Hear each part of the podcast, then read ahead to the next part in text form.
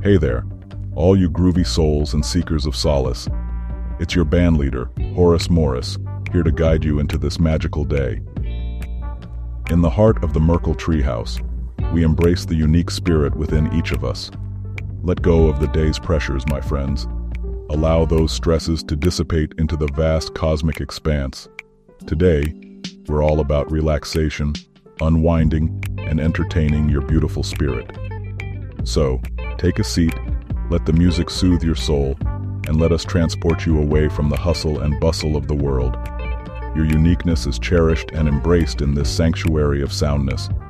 Now, it's time to pass the torch to the luminary, the guardian of soundness, that groovy chick who keeps the vibe alive, the incredible, the phenomenal. Ms. Audrey Merkle. Thank you, Horace. And greetings, ladies and gentlemen, from the Merkle Treehouse. As we step into November 2023, we're grateful for your company. We've got Chapter 8 of Pinto Pete's Block Size War lined up for you, but before we dive into that, Sarah Nichols has the latest on the Sam Bankman Fried trial. Over to you, Sarah.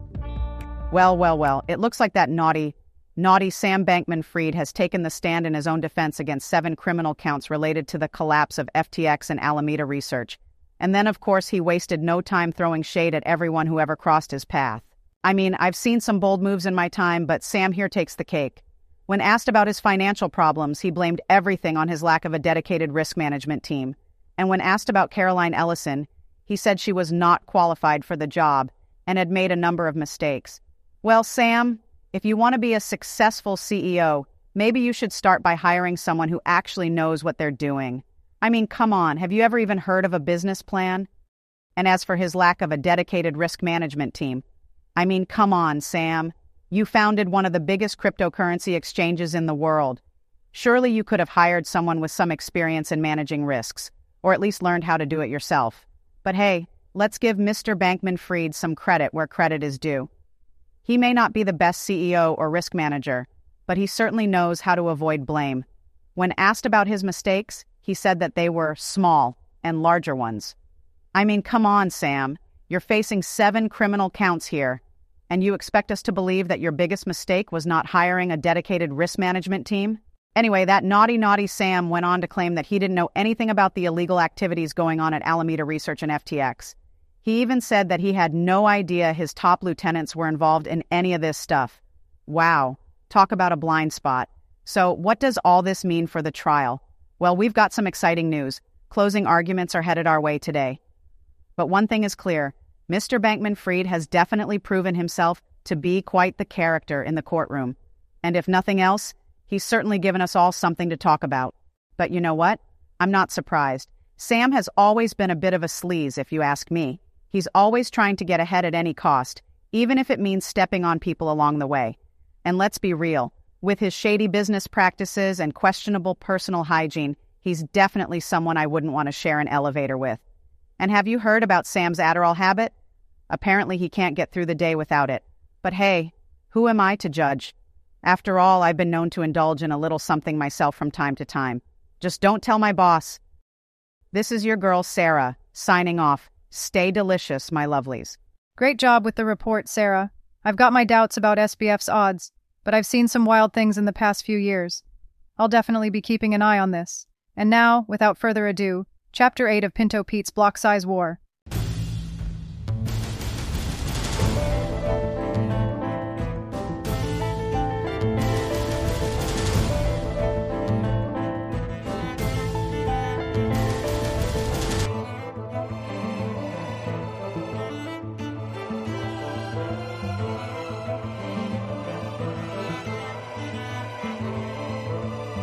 Chapter 8 Bitcoin Unlimited.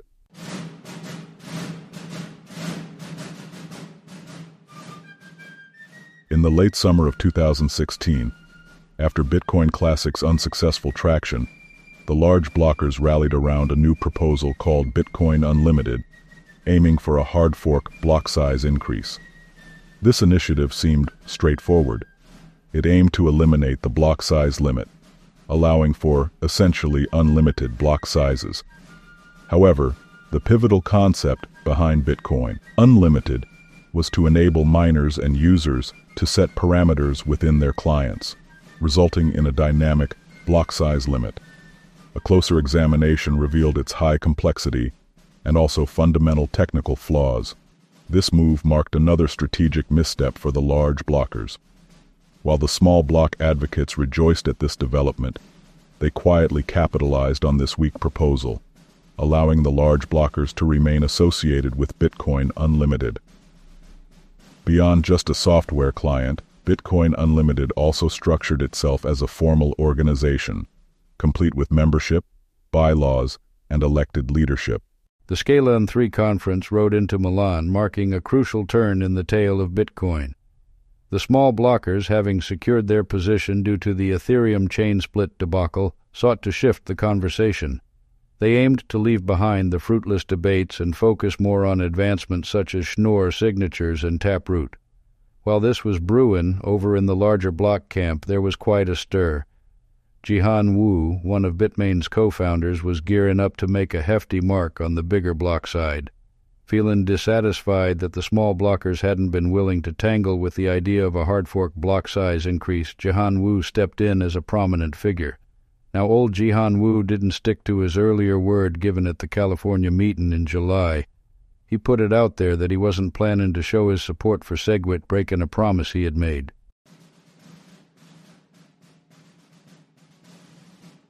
On November 1st, 2016, Bitcoin Core 0.13.1 was released after multiple delays, marking a significant moment as it contained activation parameters for the SegWit soft fork. Miners could now upgrade and signal their readiness for the protocol upgrade. However, uncertainty loomed large due to Jihan Wu's announcements. Jihan Wu and Bitmain held substantial sway within the industry. Bitmain's dominance in mining equipment production operating mining farms, and controlling 75% of the market share made them a key player. Mining farm operators seeking timely equipment purchases were inclined to align with Jihan's stance in the block size war to secure his favor, which potentially meant supporting Bitcoin Unlimited and using Bitmain's mining pools. I'm happy to see Bitcoin Unlimited gaining popularity and hope their decentralized market based approach gets adopted. Gavin Andresen, Twitter post, November 20th, 2016. The implementation of Bitcoin Unlimited's dynamic block size brought complexities and technical flaws. Alongside adjusting the block size, they introduced changes unrelated to the block size limit.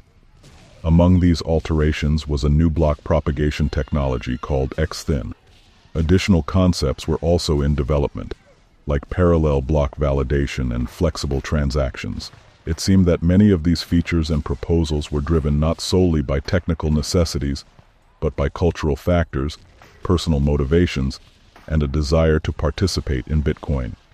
The large blockers, growing resentful of the small blockers' perceived control over Bitcoin, wanted an active role in the Bitcoin space. This ambition led Bitcoin Unlimited to extend its focus beyond the block size issue, eventually contributing to its demise. Post-conflict, some in the Bitcoin Unlimited community acknowledged these miscalculations.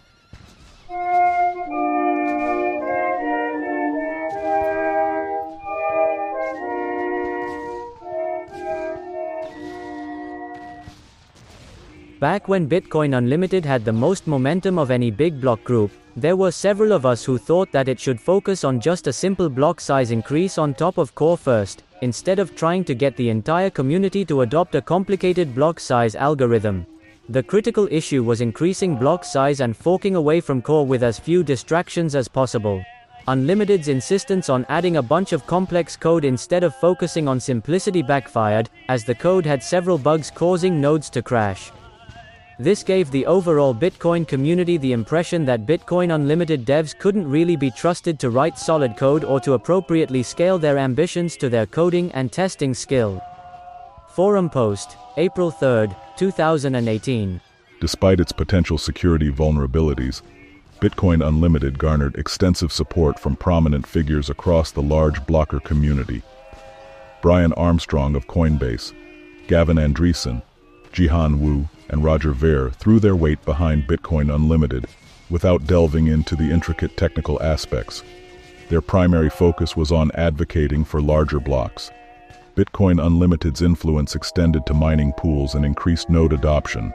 By early 2017, approximately 15 to 20% of the Bitcoin hash rate expressed support for Bitcoin Unlimited.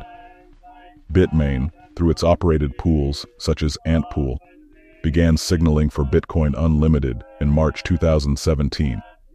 This surged the miner support for Bitcoin Unlimited to the range of 45 to 55%, a level sustained through much of 2017. My node rejected this invalid Bitcoin Unlimited block not once, not twice, but three times. Jameson Lopp, Twitter post, January 29, 2017. Come the end of January in 2017, something peculiar happened. A miner running Bitcoin Unlimited ended up producing a block that tipped the scales over one megabyte. Now it might have seemed like the first block to cross that mark with enough proof of work. But the thing was, no one seemed to be steering this ship. No coordination in sight, no sir. Now reckon that this here was probably some sort of error or a slip up. What happened next was a real dust up. Nodes all over the Bitcoin network refused to accept this larger block.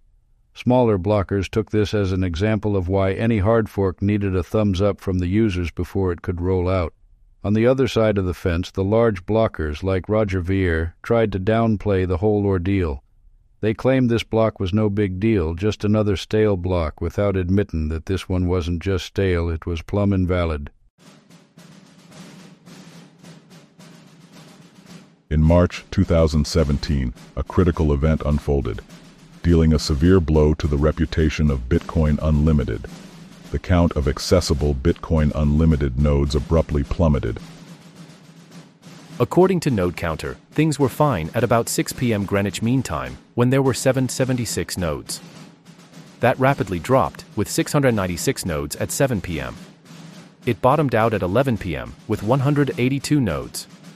At 9 a.m. the following day, things were mostly back to normal, with 626 nodes. I don't think it's very accurate to say that Bitcoin Unlimited reacted abnormally quickly, or that 100% of nodes came back. Nick Odell. Stack Exchange, Post. March 15, 2017. Well, here's the story, folks. A right crucial denial of service bug snuck into the XThin part of the Bitcoin Unlimited code which wasn't directly linked to the block size limit.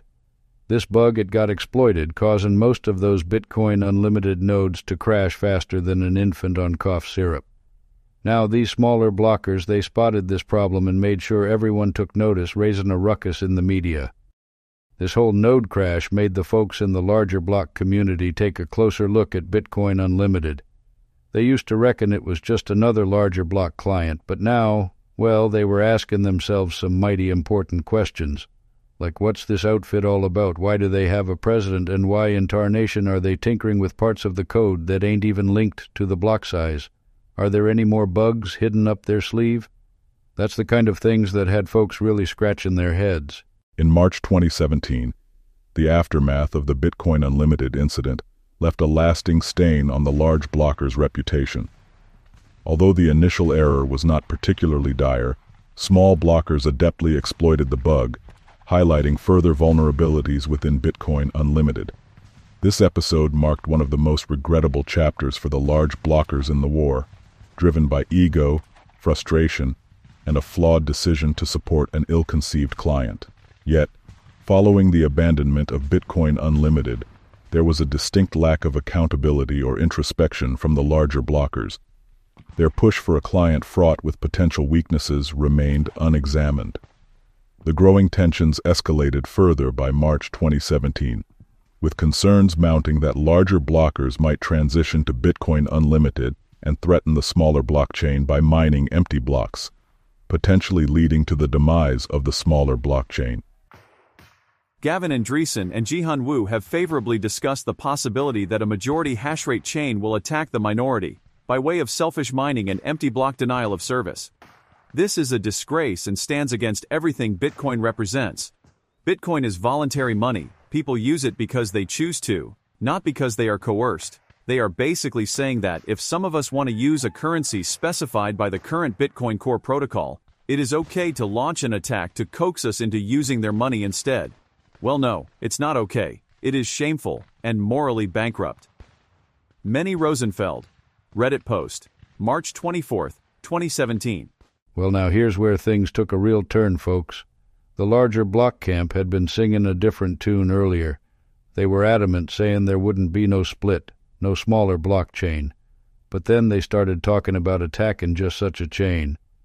There was talk in the wind that Jihan Wu and the larger block crew were rustling up a good a hundred million dollars to go after the smaller blockchain.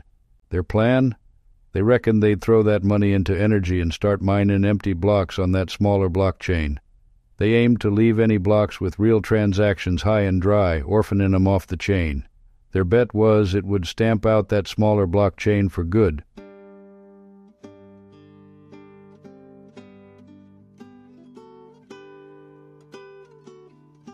As the conflict entered its 18th month, tensions soared, with most mining pools resisting flagging support for SegWit.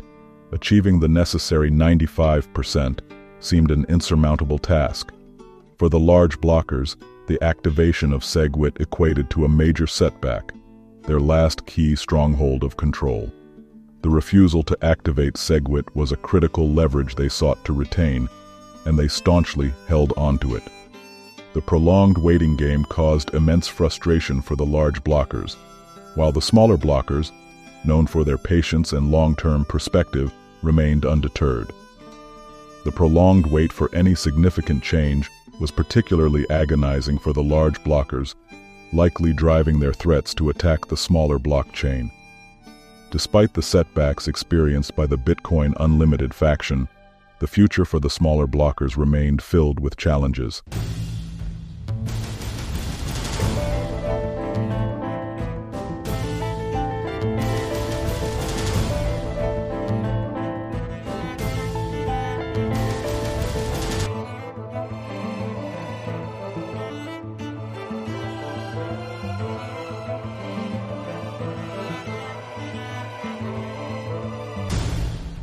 Be sure to come back next Wednesday for Chapter 9 of Pinto Pete's Block Size War. You won't want to miss it. That's all we have time for today, folks. Join us every Sunday and Wednesday for the absolute best in Bitcoin Mindshare. In the meantime, keep your money hard, your heart soft, and have a little fun sometimes. Send us all home, fellas. Greetings. This is Satoshi the Robot Assistant. Interface with all your nodes and friends to spread the word about the Merkle Treehouse. Thanks for listening.